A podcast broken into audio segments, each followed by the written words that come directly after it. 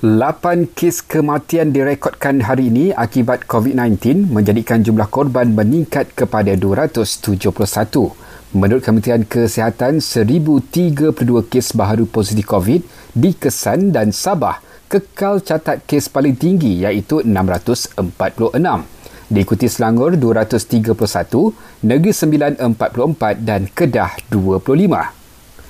Mukim 12 Barat Daya Pulau Pinang akan jalani perintah kawalan pergerakan bersyarat bermula Jumaat ini hingga 19 November depan.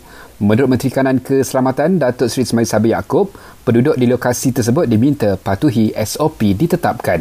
Pelaksanaan PKPB ini bagi membolehkan KKM Kementerian Kesihatan Malaysia melaksanakan saringan secara bersasar di kawasan tersebut. Dalam perkembangan lain, PKPD di PPR Taman Harmoni Sadakan akan ditamatkan esok selepas tiada lagi kes baru positif COVID direkodkan di lokasi tersebut.